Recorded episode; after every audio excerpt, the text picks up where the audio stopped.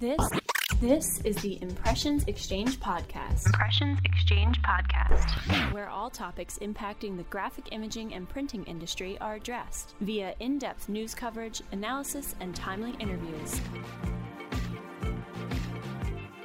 Welcome to this very special episode of the Impressions Exchange podcast.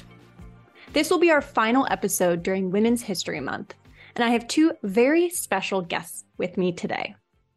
My colleague, Lisbeth Lyons Black, Director of Women in Print Alliance, joins the episode to discuss the group and offer some framework to our discussion with our other guest for the day, Marianne Cooper, who is the Senior Research Scholar at VMware Women's Leadership Innovation Lab at Stanford University. Marianne is also the co author of Women in the Workplace, an annual study from McKinsey and leanin.org. During the episode, Marianne tells us about the study, explains what the Great Breakup and the Broken Rung are, walks us through some of the seismic shifts that have occurred in response to the pandemic, and lets us in on what allyship really means. So I'm here with Marianne and Lisbeth. Welcome to you both. Thank you for being here today. Thank you. Yeah, it's good pleasure. to be here. Yeah, happy to be here. Great. So, uh, you know, I'm, I have a bunch of questions for you both today, um, mm-hmm. but I there is something that I want to start with, uh, and Lisbeth, I'm going to start with you. So, um, at Printing United Alliance, we have something called the Women in Print Alliance. So, can you talk to us about that? What is it? You know, what's its purpose? Just tell us everything. Sure. I'm excited to to tell you about it because it's a new initiative um, in terms of the official launch has been here in 2023 this year, but it's not a new idea at all.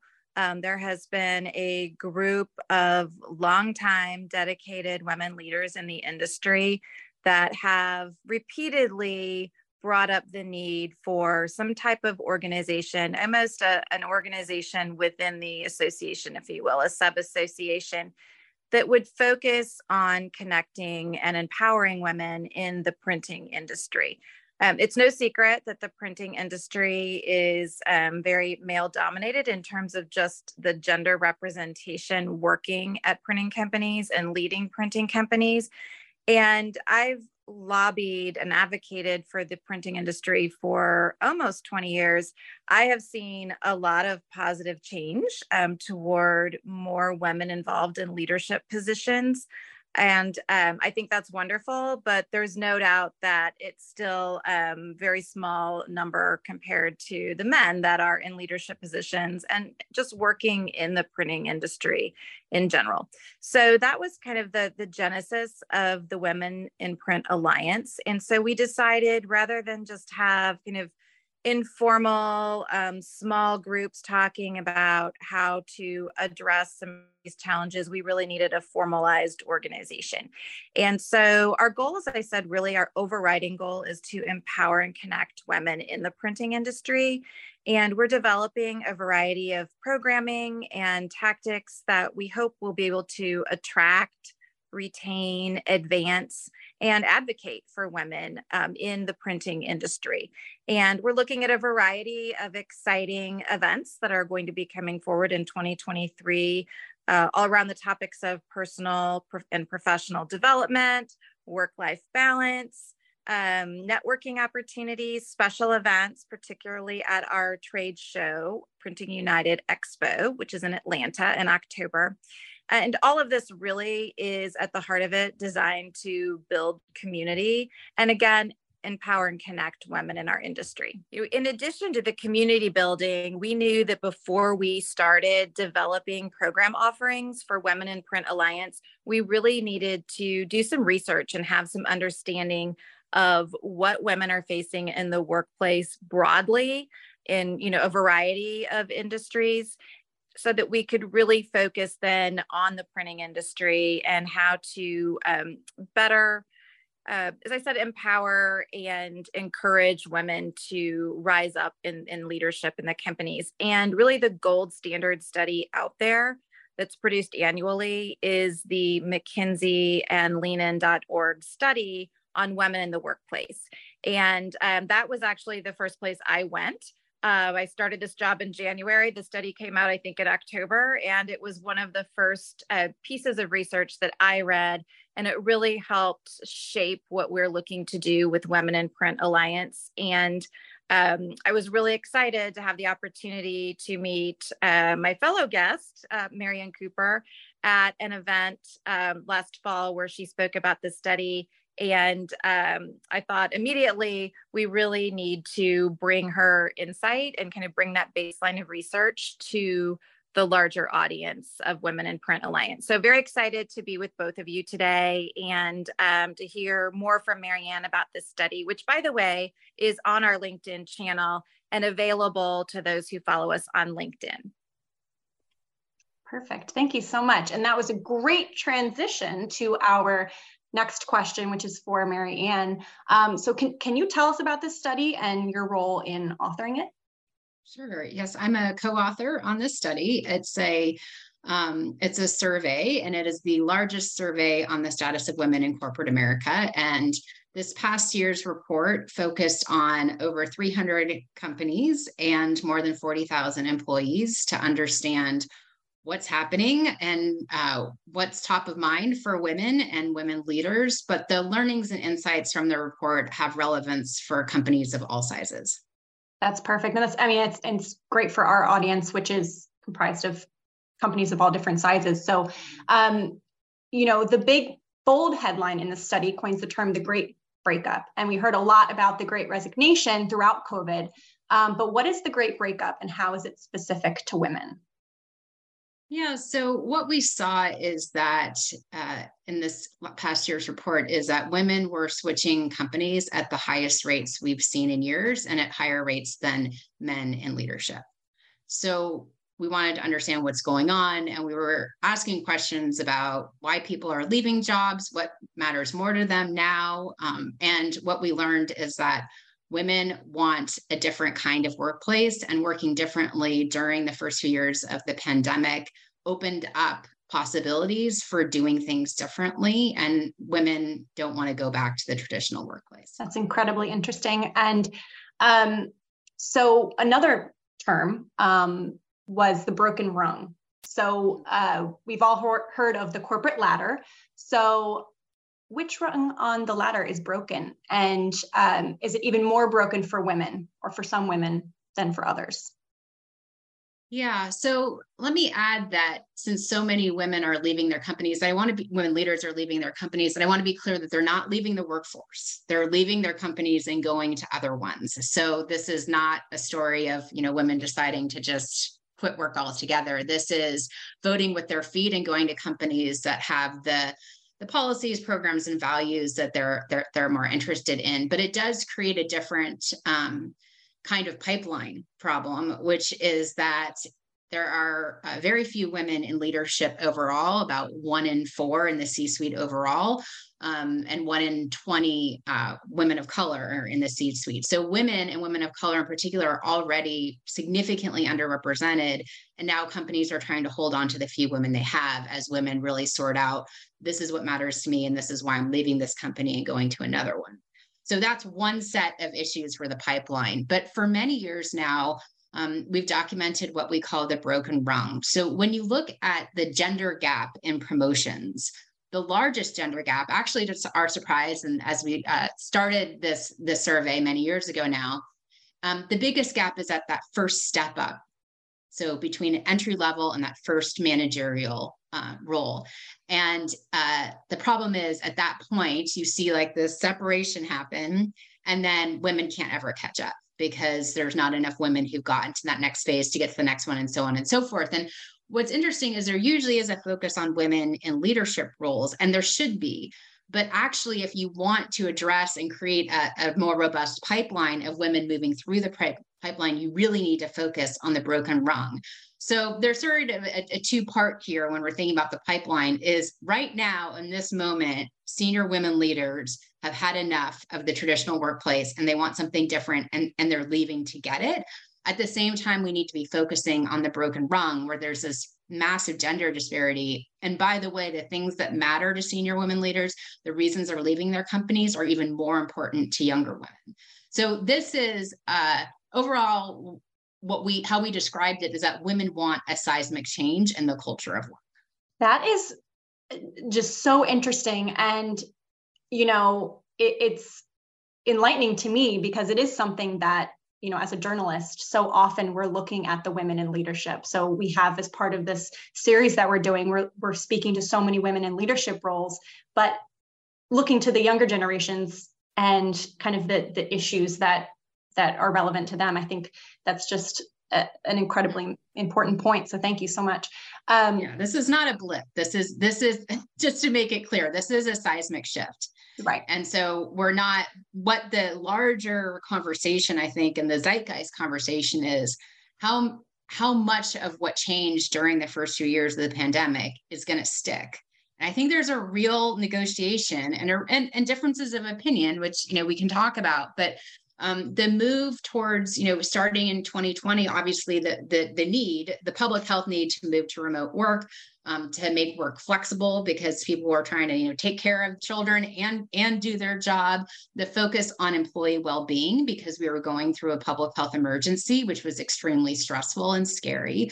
Um, and then in addition you had the uh, the murder of george floyd and the and the focus on racial justice and the national reckoning on racism in this country. So there were a lot of um, overlapping social dynamics occurring um, and companies we're responding to all of that, um, focusing on DEI, focusing on employee well-being, um, and it led to I think a lot of people prioritizing these issues not just for 2020 and 2021, but that these are fundamental things that now really matter to them. So that moves into uh, the next question, which something that obviously, in, and you mentioned it, um, because of the pandemic, so many of us moved to this remote hybrid work environment. Um, and so the report states that enthusiasm for uh, workforce flexibility is higher than ever, which is, you know, unsurprising. Um, and so, you know, what are the key reasons that women are especially um, attracted to a more remote hybrid work environment? Mm-hmm. Yeah, just to share some of the statistics. So about 60% of women said their, you know, their preference is to mostly work remotely. Um, and about 50% of men said that too. So it's it's it's very popular. It's more popular among women, but but significant um, among men too in terms of interest. Um, and and people will point to a range of, of things about why they like remote and hybrid work options. From again, this flexibility, this um, allows people to control their schedule more and um, shape their work life around around their personal life. Um, but what we saw in the report is that there's something more significant happening, which is that um, women who worked um, remotely at least some of the time reported experiencing fewer microaggressions than people than women who work on site. So microaggressions are things like it can range from more subtle things like being interrupted a lot of time to really more more egregious things like negative comments or sexist or racist comments. Um, i haven't ever seen a reduction in microaggressions based on some kind of intervention. Now this might not have been the intervention that we had all thought about um, and the scale but what that points to is that the day-to-day dynamics in the office are not great for a lot of women and a lot of folks of color um, and so that to me, that strong preference for remote work the fact that when you're working even you know a bit remotely there's fewer microaggressions and not just that but they also reported higher levels of psychological safety. So ability to make a mistake without being you know worrying about it things like that. So that shines a light again on on the traditional office and the ways in which it is inhospitable to large groups of people that I still don't think is being talked about enough. Um, and the push to get people back to the office, um, w- w- which we can talk about. But um, I think what it means is that there were real problems in the way we've just traditionally thought about and experienced work. And women realize actually, I don't have to deal with that anymore. And I don't want to. It sounds like it's almost, I mean, it's a bit of self-preservation. I mean, we we realize what we we're going through and then how it can be better. Uh, like you said, it's a forced circumstance that we all went through, but not wanting to go back to that previous situation. Um, yeah. yeah because it's highly masculinized just to kind of double click on on, on the reasons behind it so my um, advisor at, in graduate school is a, a sociologist uh, arlie hochschild and she wrote this book in in 1989 called the second shift which was really exploring kind of women's massive move in, into work and how couples were navigating that. And at that time so very long time ago now what she talked about is that in seeing you know women who were working and trying to deal with everything going on at home was a social tension between faster changing women and slower changing everything else. Slower changing husbands slower changing companies slower changing society. And that phrasing and that framework popped into my head when I was thinking we were getting the data back and I was like, oh my gosh, this, this is this is that same social tension. It's like women, when presented with the opportunity to move to the future, women are like, I'm in, done, you know, let's move on. And other groups are less so because it's worked for them. Right. So when you're in the group that's that's disproportionately tasked with, you know, working and caretaking and running all the stuff, the shift to remote work or even even if you're still going into the office more a focus on flexibility and well-being that's a way better fit for you than long hours FaceTime, these masculinized notions of executive presence, all of these things. So the pandemic, interestingly enough, opened up a whole different idea of, of how we could structure work, how how we get work done, what's best. A lot of us found out that actually we're super productive when we're by ourselves um, doing work rather than in an office with people kind of interrupting. So it's a pretty, um, I guess I'll say sociologically, this is a fascinating time. Like it's rare that you have that massive of a of a ch- societal change and cultural change, and people in real time having to make sense of it and coming to see a different way um, that they're actually willing to fight for and and act upon. And that's what i think you're seeing in this great resignation. And lisbeth i want to ask you um, a question um, about this because in the printing industry you know as you well know there are so many roles that just can't there is no remote option.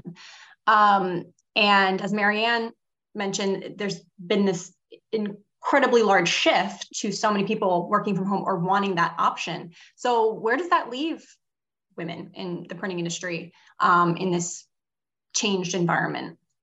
Yeah, that's, I mean, it's a great question. And I, I think that um, I'd be curious um, uh, to, to hear more from Marianne, who is an expert in sociology of work, if there, if she's aware of any research that's happening um, kind of in the areas of manufacturing because it's it's also retail service industry industry healthcare you know industries that have workers that physically need to be there to perform their work. But I have to say that just listening to the conversation um, and, and Marianne speaking a minute ago, and the term microaggression, which is a new one for me. I did I did see that in the study, but I hadn't really thought about what that meant to our industry.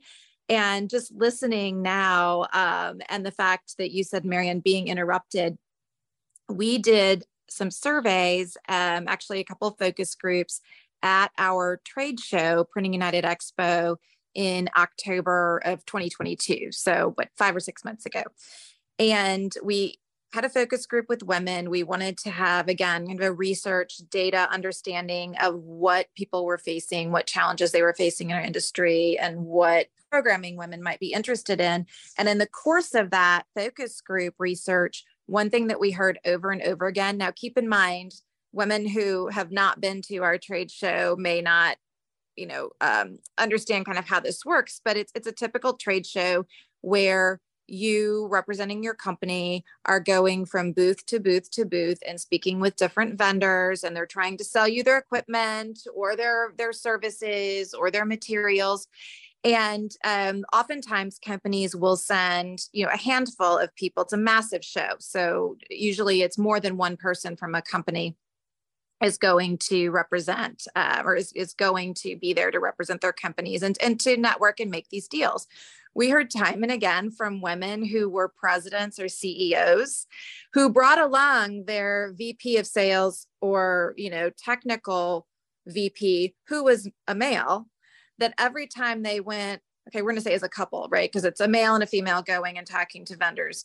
Every time they went to a booth, the vendor, if they were a male, automatically addressed the male in the group, thinking he was the CEO or the president, and the woman was either the spouse or you know a lower level employee. And so it was very very frustrating. We heard that from women time and again. And i think that's to me i, I don't know if miriam would agree i think to me that's that's an example of microaggression that a lot of women experience firsthand in our industry um, but anyway that's not the question you asked me you asked about for sure i mean i can just i can i can jump in just to say that is a common microaggression is being mistaken for someone more junior than what you really are. So, and and we do interviews, I should say too, in addition to the survey, just kind of bring to life, depending on the specific talk topic we're focusing on then with the statistical findings. But um, you know, I've over the years heard things like, you know, I was the lead lawyer in a negotiation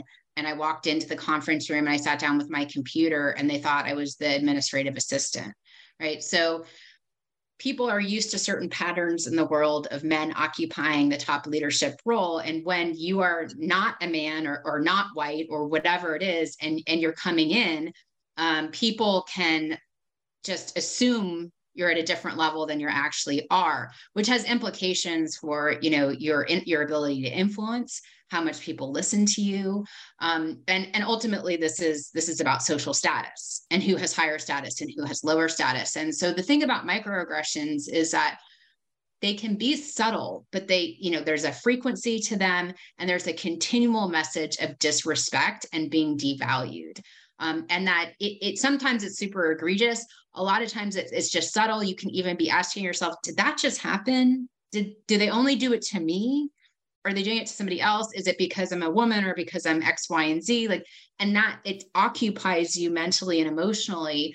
Um, and i've heard some people describe it as you know death by 10000 paper cuts.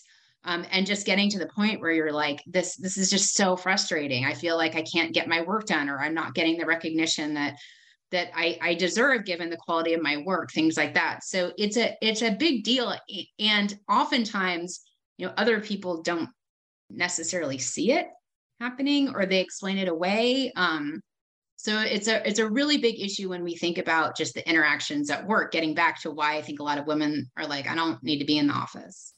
I don't, I don't really need that yeah no that but that makes it's very much comports with what we heard um, during mm-hmm. our focus groups unfortunately yeah. Um, yeah. i did love though the female ceo who's uh, you know was like shot and chaser and her chaser was by the way, I went to another vendor and bought their equipment because yeah. because they didn't, yeah. you know, I didn't experience a microaggression there. And so, you know, yeah. she had the last laugh, in other words, but still yes. it's it's, a, it's an still. issue that goes on in our industry for sure. And um, and it is a challenge. What you, you know, as you mentioned, Ashley, there is a physical component when you have a manufacturing facility. And um, what the the way it affects printing really you have to look at two challenges that printing was already facing before we kind of got into this great breakup so to speak.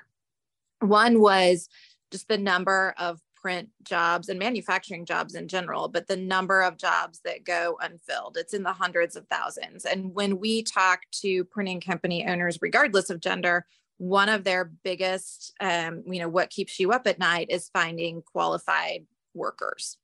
And it's an aging workforce. And so the other kind of component to that is attracting next gen pipeline, you know, who's going to come work there. And given the fact that we're in this kind of seismic shift and the fact that you have younger people maybe who have come out of technical school, come out of college, just entering the workforce, and they entered it at the beginning of the pandemic and that what they got a taste of something they liked right they know mm-hmm. kind of now how they want to work and there are opportunities to go into a variety of, of industries so why would they pick an industry where there was some requirement to be there physically so it is, mm-hmm. uh, that's kind of a mm-hmm. double challenge now for the printing mm-hmm. industry and mm-hmm. like i said I, there, I know we're not the only sector in the manufacturing industry that's that's facing that but we have talked a lot um, just as a trade association from an hr policy perspective about what can you do to kind of mitigate that and and what mm-hmm. has come across just anecdotally and again I'm, I'm sure there's research out there and i and i hope that there will be more research on this topic out there um, but what we are advising companies to do is just to avoid creating even more of a chasm between and and really um, a feeling that if you are somebody that has to be on the production side and you have to be there physically and that you are you know you don't have quote the luxury of working from home or the perceived luxury because you know some people do like hybrid work environments you know and so mm-hmm. you know maybe the grass is always greener as they say but there's such a potential for resentment between those who have to be on site and those who don't so one thing i think printers are doing and it, it is smart is there probably is more of an hybrid atmosphere at printing companies than fully remote mm-hmm. and there needs to be for a few reasons you want your production people having some kind of interface and communication with the salespeople. There needs to be that kind of loop that goes on. And yes, there are some jobs, whether it's sales or whether it's HR or finance, that are suited to be remote or hybrid. But we've encouraged companies to, you know, look at having a model where there is some common touch point and that it's intentional and meaningful. It's not just, oh, everybody come in on Wednesdays, um, but that when everybody is there on Wednesdays, maybe there's some sort of, um, you know, whether it's a catered lunch or whether it's a brown bag and the employer provides desserts and beverages or just encourages um, people to have that that FaceTime. So it's not uh, your your remote workers aren't irritated that they have to come in. They're actually having some meaningful interactions with their coworkers and um, it doesn't look like just a check the box um, scheduling issue. Mm-hmm. Um, the other the other um, opportunities, I think, and I should have said probably from the outset, uh, but there's an opportunity to really r- look at redesigning wholesale the manufacturing shifts and what shift hours look like, what days look like, and to do that safely and in a way that still maintains productivity and is fair uh, to employees that are on site. So there again doesn't um, there's not a resentment that's created that they're picking up the slack for those who are you know working from home, and you know the, the perception is maybe they're they're not as um, productive. We know that's not true from the statistics, but there's that um, potential for misunderstanding or resentment.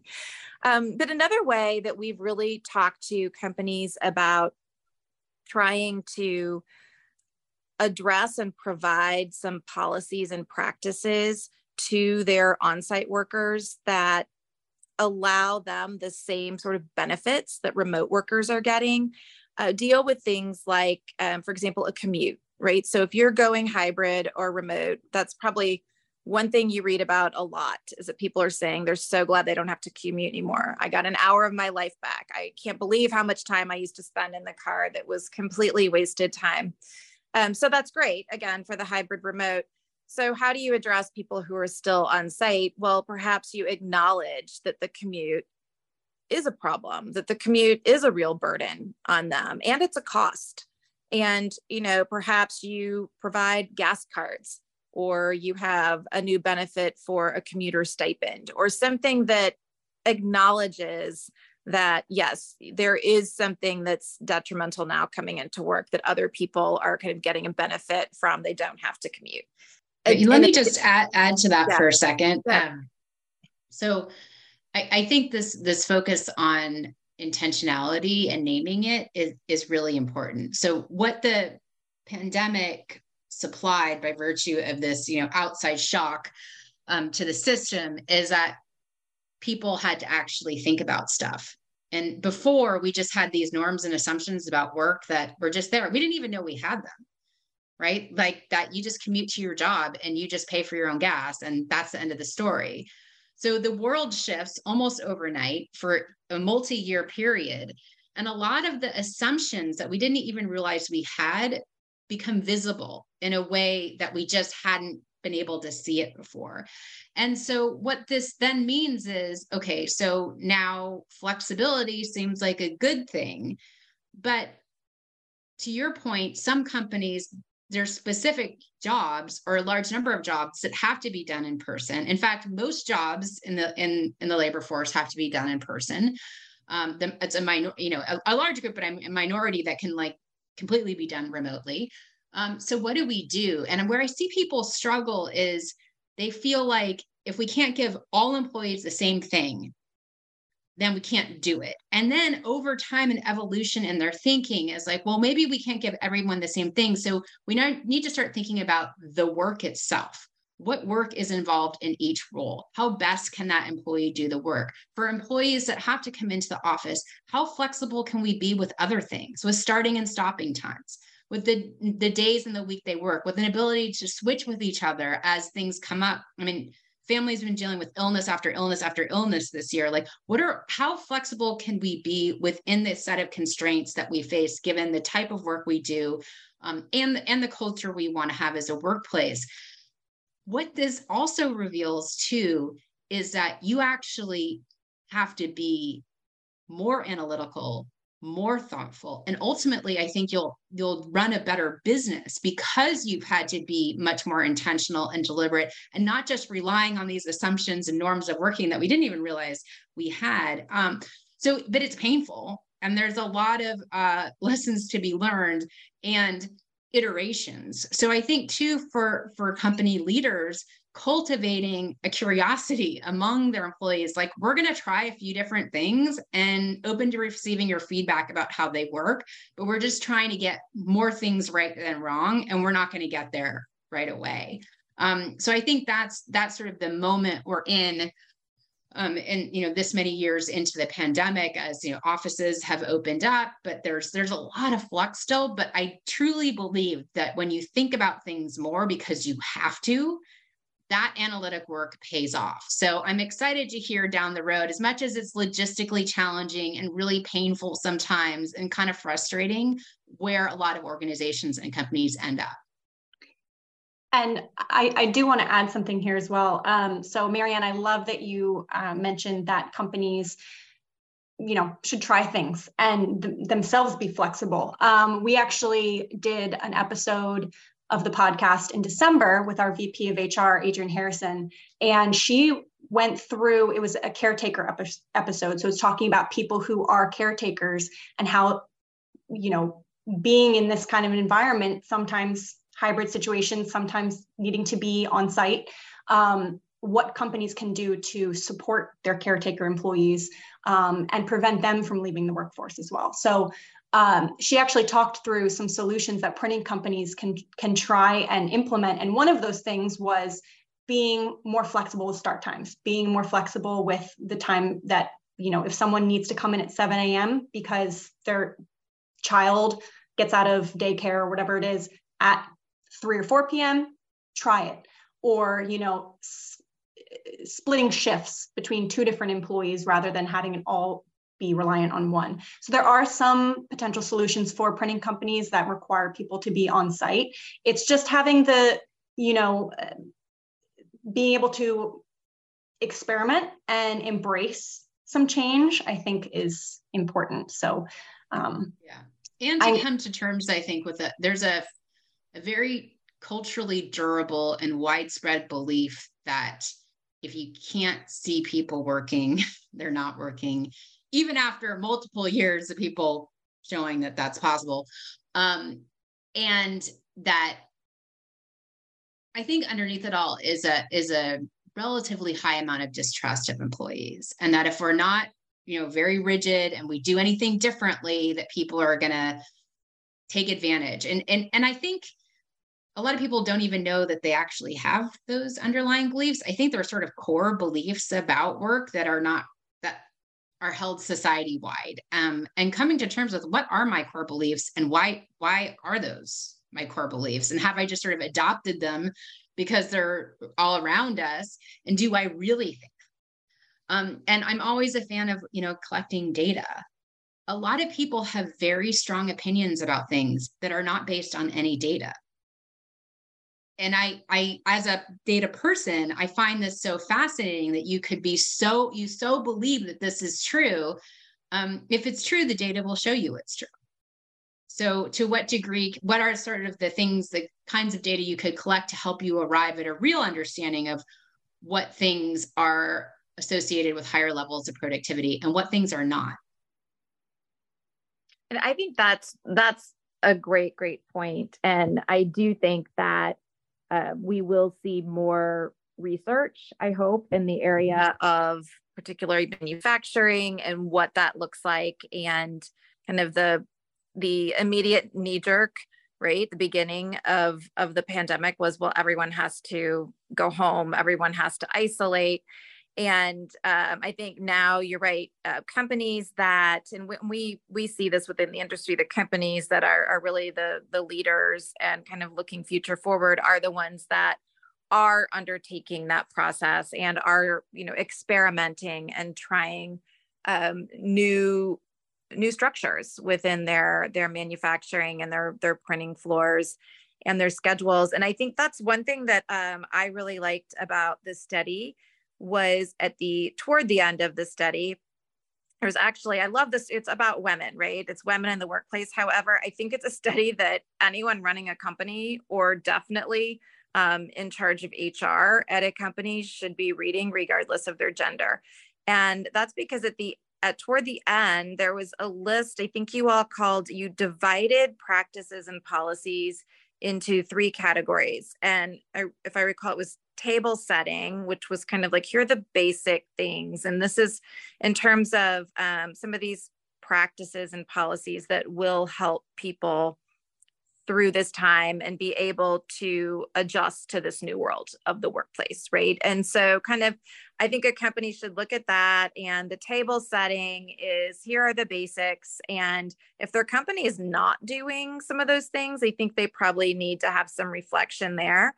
And then there's another category called leading practices, which are okay, if we're doing all of kind of what are the basics and not necessarily because the company thinks they should be doing them it's what workers are now expecting and demanding and particularly um, in an industry that's trying to attract and retain new talent.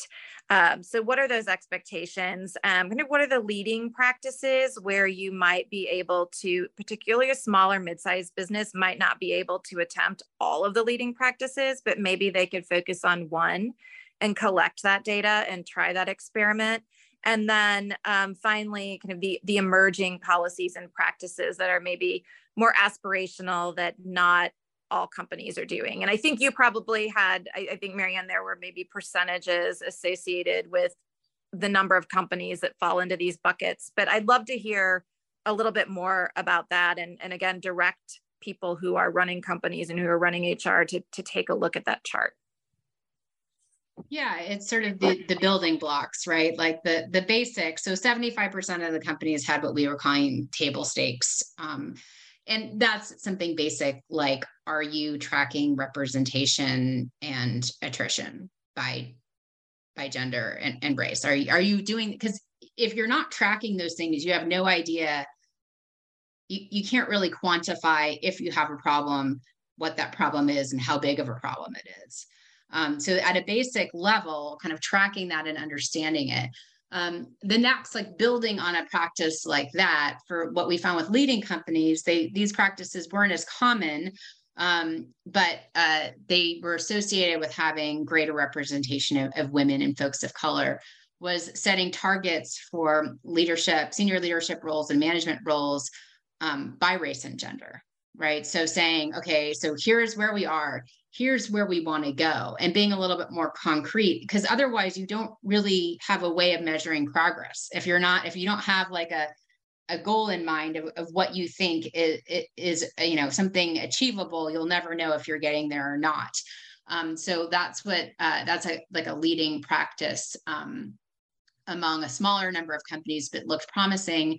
And then an emerging practice, which is sort of even even further along in this same area, though, is setting goals for um, representation and leadership and management by looking at the intersection of, of, gender and race. And this is obviously critical for women of color. So, what tends to happen in initiatives that are focused on gender is that they often um, tend, tend to focus on white women. And to the degree that we have um, women in senior leadership roles, it's largely white women.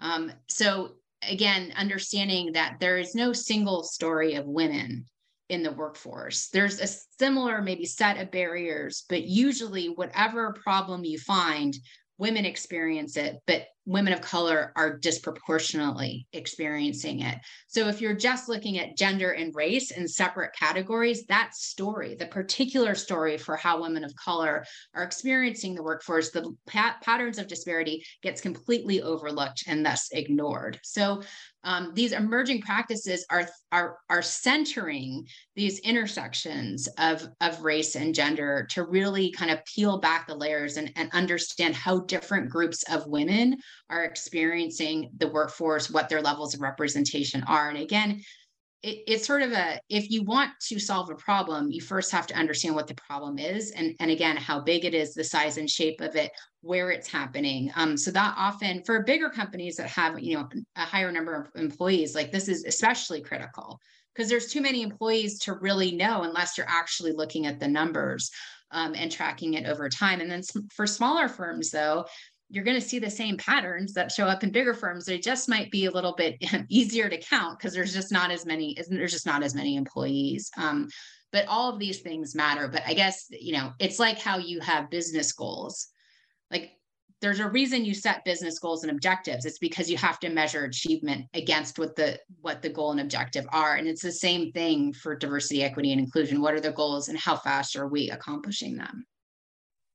And I and and Ashley, I think you mentioned to your previous podcast regarding caretaking. There was a whole uh, section, I believe, on the chart too about um, benefit policies related to workplace flexibility for caretakers, for parents, and and so forth. And I think it's interesting because uh, again, anecdotally, I've heard where companies have focused on, and, and the focus is uh, working moms, right? We want to help mm-hmm. working moms. Well, really, the benefit is, is working parents. So, I mean, it really benefits, it, it may be driven by um, this idea of women in the workplace, but um, thanks to women in the workplace, it creates, you know, all the boats are lifted and it creates a better environment for for everyone, really. Mm-hmm. Yeah. I mean, caretaking is a huge, like if you, again, the reason, you know, another reason why data matters is, you know, we've got the baby boomers also coming on. So it's, it's, it's mothers, it's fathers, but we have an aging population who are going to, in, in addition to let's add long COVID to this, a whole group, groups of people that are going to need um, caregiving and you know it, mm-hmm. it's always a, a, issue that more directly impacts women because they're more likely to be doing that that caregiving. But it is beyond beyond women and and to all genders that this is to the degree that we're having a problem filling jobs like this is sizable what's about to happen over the next 10 years as the baby boomers um, you know age uh, and we are not set up as a society. I mean, cl- clearly, we saw the lack of a care infrastructure during the pandemic, um, the beginning years, and even now. Um, I mean, just childcare. I know we have like 100,000 less people working in childcare. It's really hard to find a slot for your child, but you know, then then you're going to have people who have the child care issues, the elder care issues, um, and it, it, if we would like to have enough workers, we're going to have to support them as they're trying to do all of this. Right. And and actually, um, you know, going back to that episode from December, it was a, a, good example of this because my colleague Dan was a guest host on the episode, and he spoke um, with a, a, a woman in the industry, and they have this mutual experience of both having children who have autism and um, my, my colleague Dan in, in this circumstance, he has a, um, a teenager who's nonverbal and um, his wife has worked from home for a very long time. Um, and so a lot of the caretaking responsibilities rested with her. And so being able to work for home, from home for him has has kind of alleviated the, the pressure of having all of the caretaking, you know, picking up from school or appointments, things like that. Now they they share that responsibility, which is how it should be. And being having that flexible work environment also, you know, going back to that, allows multiple people who are caretakers to work together and, and support that situation. Yeah. So I, I think a lot of uh, you know fathers in particular, I mean they, they still did less than mothers, just just to be clear. Um, but that aside, fathers did more, especially in the earlier parts of um, of the pandemic. And in my sense, from and from some research that's emerging, is um, they liked spending more time with their children and uh, don't want to give that up and or the the threshold for giving that up is much higher again it's no longer an assumption that just because i have this job means i means i don't get to drop my kids off at school because i have to be in the office at eight or whatever it is. It's it kind of things are more um sort of up for grabs about how things really have to be rather than just like no one even thinking it, there was just such an automatic assumption is this is what you do to be successful to be productive. And that all i think is still up for debate somewhat. And again like on a more existential level when you live through a crisis of this kind it's like what really matters to me? And balancing what really matters to me with obviously the need to earn money um, and to um, have a job that you like or like enough um, and career development. But i i think that something shifted in people's hearts and minds eh, and in a way that I, you know, of course, we may roll back in some ways, but I think there there's somewhat there's a stickiness there that I'm interested to see how that plays out for men in particular, fathers in particular, men who are doing more caregiving. And just with, um, I think it was on the heels of the bank crisis and you know recessionary fears kind of creeping up and this idea of um, the the balance of power, I guess, between employers and workers.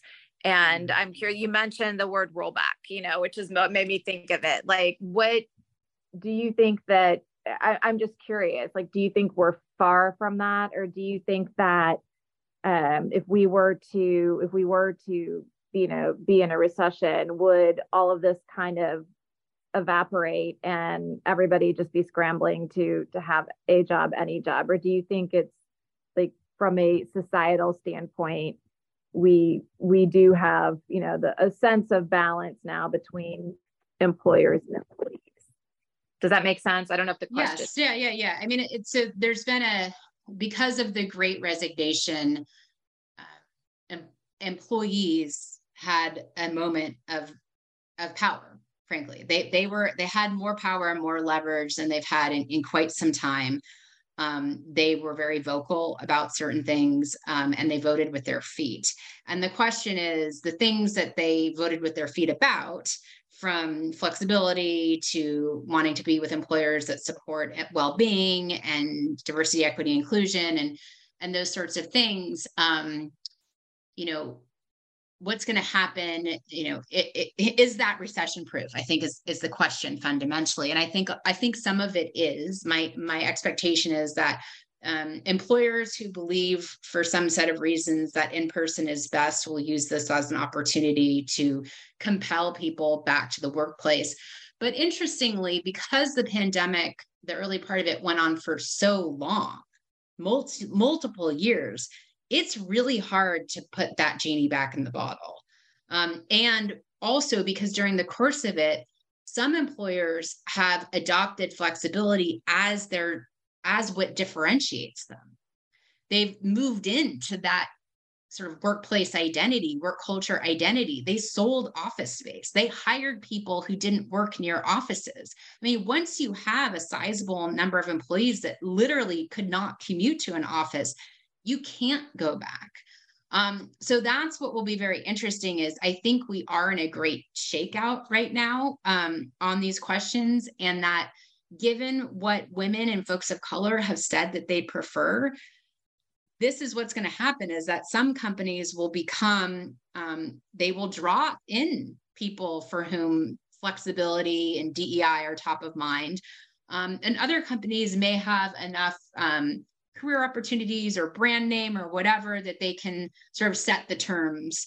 Um, and maybe, maybe some of it overlaps with what employees want, but maybe less of it. Uh, so we'll, we'll see. But I, I think that we've lived through one of the largest transformations in work to ever happen. I think a lot of it will stick, um, but but we'll see. We'll see. This is the where we are, and the economic uncertainty is, um, you know, when people get threatened, quote unquote, or, or, or concerned, sometimes they go back to more traditional ways of thinking. That's what research shows. So, you know, uh, but to be clear, many, many, many, many companies had their best years ever over the last few years when large percentages, almost all of their workforce for companies that that have jobs like that where people work remotely. So that I think debate has been settled. You you can have a very productive, successful company with people working remotely. Thank you for answering that, as I think that is, um, you're right. I think the question or the term is recession proof, and I think and and the stickiness is is something that people will start debating the moment that they start to become concerned. And I, I do think it's interesting in a, a, legacy industry like printing. It's you know a very very you know traditional manufacturing industry and it will be interesting to see which companies decide to kind of focus on that that attract and retain using some of these new values and flexibilities and and which ones don't you know and and it's it's up to each company obviously. I know we as an association and particularly uh, women in print alliance will certainly be encouraging companies to look at all of this this positive data and the idea that um, employers are probably better off if they are willing to be uh, more open-minded about some of those constructs that as you said nobody thought about before march of 2020 yeah. And just to be like we will not have enough workers. I mean i think this is I, i'm kind of like a broken record here but you've got the baby boomers for whom many of them who can retire are. You've got, um, you know, a lot of people died in the pandemic who were still a prime working age. You've got another, you know, million or so or more, depending on how you define it, who aren't in the workforce because of long COVID. And we'll keep adding to that over time because people are continuing to catch COVID and continuing to get long COVID. And we don't have as high immigration as we would need to offset that. And the younger folks are even more interested in flexibility, DEI, employee well-being. So I just again, this is why the numbers really matter is we're in, you know, unless our labor market contracts so substantially that there's then a match between the number of, of people available to work and the number of jobs, but we're, we're we've got some tightness there because we just don't have enough people. Whatever business you have, it can be really hard to like take that 10,000 foot view. But I think it's important to do that because that's sort of forecasting what the labor market, like what's going to be available from a talent perspective and what that market is telling you. And as and all labor markets, regardless of how tight they are, you want the best people right and what are so if if this is the dominant set of things that people want and you want to attract the best employees like i think the writing's on the wall. It just depends how open you are are to it or you know or if you're willing to only like this even make it even smaller the labor market you have available because your what your requirements are to work at your workplace are are ones that are actually less popular. Um so it's it's it's an interesting time. It's and it's and it's hard because you know there are bills to pay and projects to get done and you know life to live and dishes to do and laundry to fold and it's all that stuff. And it's it can be hard to really take that that view while we're all kind of in the middle of it. But that's why the numbers you know data is always very level setting and it's it's it, it i think it tips you in particular directions about at least things to start thinking about and opening up to. So that brings me to my last question. Um, and I'd like to ask about um, a, you know a buzzword in the workplace, which is allyship. And I know allyship training is mentioned as one of the suggested leading practices in the study. So I have a two-part question here. Marianne, how do you define allyship? And Lisbeth, given that the printing industry workplace is disproportionately male, how does Women in Print Alliance intend to address allyship? So, Marianne, why don't you start us off? Sure. So, allyship is sort of consistently and actively using your power and privilege, whatever sorts of power and privilege you have, to advocate and support those who have less power and privilege. Um, so the key things are uh, consistently um, not just like paying attention to an issue for a second because it's in the news, right? So consistent over time and active, which can be a range of things from just noticing dynamics that are happening around you, like people, certain people getting interrupted more than other people, or like, you know, your boss being confused for your junior person. I mean, it, you know, acknowledge seeing, acknowledging, and responding to things as they happen. So um, one of the harder things about allyship is that people um, are really reluctant to see their power and privilege. And we all sort of have this psychological defensiveness to it because the way it lands is that we've been given something that's not earned. Right. So if you, um, the if you are a white person talking about you know the ways in which white people are often advantaged in a lot of different ways but in interactions or in assumptions about you or whatever um, what what studies have shown is that when you make people aware of your privilege people go out of their way to show the hardship that they've had they've had to overcome. So immediately they're like bending over backwards to try to you know because they, it feel the way it often lands for people is that something's wrong with them or they're not quite they're not good people. And so part of is diffusing that feeling in yourself and just sort of trying to understand again the, the studies the research the data this is what it shows um, and this is what's true about these dynamics that happen in the workplace. Um, and what are things I can do? So I think it takes a curiosity about inequality, a curiosity about how kind of just disparate and dynamics happen in the workplace. Why are there d- disparities? Um, it, trying to figure it out yourself, um, and then educating yourself, raising your own awareness about what it is that I can do. And and it's important to understand that people have different ranges of influence. I mean, if you're the CEO, you have a lot more influence than if you're the intern, right? Like it, you just you just do. Um, so it's becoming aware of these things, and then what are the what are the best approaches to addressing it from you know trying to mitigate and block bias in performance reviews to creating a more welcoming and inclusive environment. I, I guess I'd, I'd add that it's also it is a, a set of knowledge and expertise.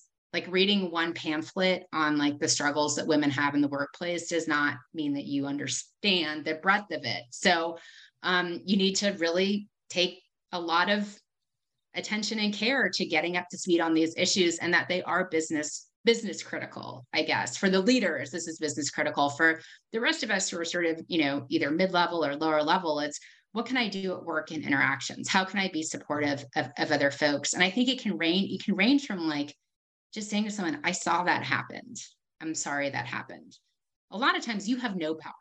You're not going to be able to say to the whomever that, that they actually just, you know, they were they're telling all the women in the office to smile. You're not, you know, if you're the, the entry level, you can't say anything, but you can say, I, I see it. It's unfortunate. there's right. some bonding that can happen over that but other way there's other moments where you have power and influence to do something um, so that's what allyship is is I think being very humbled and open to understanding your privilege without feeling attacked. And if you feel attacked, taking a step to count to 10 and sitting with it, and then figuring out all the different ways you could change your behavior or change policy or change whatever to make things better. Right. And I think, you know, one of the things you said where um, you know sometimes people people will respond with then their struggles well it's not invalidating someone's struggles but it's saying look here is the issue and then just accepting it and you know learning from it and um, trying to do better in the future i think is is you know important for everyone yes yeah, it is. And there's, you know, and all of us, because we have multiple identities, can be privileged in some areas of our life and not privileged in others. Um, mm-hmm. So that's also, it's like a complicated task actually to be like, what are all my identities? You know, uh, you know, there's, you know, people who who grew up in you know families where there are very very limited resources. You know, that's also, uh, you know, you have less power and privilege when you're, you know, in, in poverty and things like that. And so you know we all come to it not just ourselves but our families and these different sort of status groups um, and but you know certain groups are, are have lower social status than others and then, and then in some ways you're in higher social status groups. And so um, I guess it just takes sort of a, a thinking deeply, which we often don't have time to do, getting back to the laundry to fold and dishes to do. But it is important. Um, and of course, people who are in margin, traditionally marginalized groups often have more consciousness around these things because they're on the receiving end of it um, more of the time um, than others. So, allyship, I think, is thinking about the highest level what's wrong with the world around me that I don't like? What's unfair? And what can I do um, to address it? Not in the sense of you saving the day or stepping in, because there is that too, which is always interesting, but in being supportive of other people and supporting their efforts as well. Yeah, and and Ashley, I think that's probably where I see Women in Print Alliance having, um, I would say, dipping a toe into encouraging allyship because um, most of the president and CEOs of printing companies, the ones who, as Marianne said, are in um, in a business setting, the most influential uh, places of power, we really want to be sure that we as an alliance are not just talking to women, that we are talking to uh, the business leaders and um, others in the C suite in our industry too, so that um, first of all, there's an acknowledgement. There's an acknowledgement that, you know, there are um, much fewer, many fewer women in our industry than there are men. And there are many less fewer, there are fewer women in our company than there are men. And the fact that um, just that that acknowledgement is there and that um, the women they do have on their staffs um, would probably benefit from personal and professional development and learning about advocacy, both self advocacy and advocating um, for for their company and the industry. And so I think that um, just that acknowledgement is kind of level one for us with Women in Print Alliance and making sure that, for example, during Women's History Month, um, we are not just talking to women, we are talking to all CEOs, regardless of gender, and encouraging them to make sure that women on their staff are aware of this new organization and some of the, the new, um, you know, practices, um, opportunities, events, development opportunities that we will be offering so they can take advantage of those. Um, I've been encouraged just in the short amount of time that we've launched this initiative that uh, first of all earlier this month um, the beginning of women's history month all of our advisory council members and and they are i talked earlier at the, the beginning of this podcast about a, a small group of really dedicated women who have been pushing this initiative for years and most of them are on the advisory council and um, we had them really promote that on LinkedIn. They all posted a graphic saying, I am really excited. I am on the advisory council of Women in Print Alliance. And I was really encouraged to see the comments on LinkedIn that followed from a lot of their fellow uh, male CEOs and peers saying, that's so great. I'm so glad you're involved. Our industry needs that. And so there was just a lot of positive, uh, there, there may be fewer women in leadership positions in the printing industry, but I think they're very well respected. And I think that, um, that their counterparts, um, their male counterparts want to see um, them be successful. And I also thought it was interesting just talking to some male CEOs. One thing that's unique about the printing industry is that um, especially on the small business side and the, the mid-sized business side there are still a lot of family-owned companies not as many as there used to be. Um, but i know of at least two companies um, where from the from the trade association world we had uh, the trade association president a generation ago was the father, and most recently, um, the daughter became the chairman, or the daughter serves on the board. And so there definitely is kind of a, um, a segment of the industry that still is uh, family owned. And I've had at least two or three of these men come to me and say, you know, my daughter just started with the company, or my niece is with the company. How do I get them involved in Women in Print Alliance? And so you know, it, it may not be the the full scale allyship, but I think we're going to help at least people kind of dip their toe into it and understand that one thing they can do as a leader, a male leader of a company, is just even offer these opportunities to women, um, give them the hour off um, when we do our monthly mentorship Zooms so that, you know, they don't feel like they have to eat at their desk. You know, it's a legitimate thing. They can actually participate in this professional development opportunity. And so I think those kinds of things, Ashley, to answer your question, um, yes, there's the DEI training and there's the more kind of in depth allyship. But I think just initially, just having women in the printing industry recognized as a community is um, is going to be a big step, and it's something candidly that we heard from our research going back to to data and research that women are looking for the opportunity to recognize each other and find each other in some of these communities, and particularly at work conferences or events where they feel that you know they they get on a, a shuttle to go to a conference and they're the only woman you know and and they're they're they would love to be able to find one another literally just find and see one another and create that community and once they do i think that then either strength in numbers, then the men in the industry start to recognize that there is this actual community of women in print. So that's really kind of what we're all about. And um, I, I, would love to get us to those higher level. And I think that's very aspirational and something hopefully um, through the the years our alliance can seek to do. That's very exciting. And I cannot wait to see what happens with Women in Print Alliance. Um, and I'm excited to hopefully be a part of you know the events and things that happen because it sounds like it's just a, a huge step and, and really exciting. Um, so thank you both. Thank you so much for walking us through the study. I really appreciate you being here today. I want to give my sincere thanks to Marianne for sharing her expertise with us today. And special thanks to Lisbeth for joining me on the episode and for advocating for women in the printing industry. If you would like some more information about the Women in the Workplace study, I will include a link to it in the description.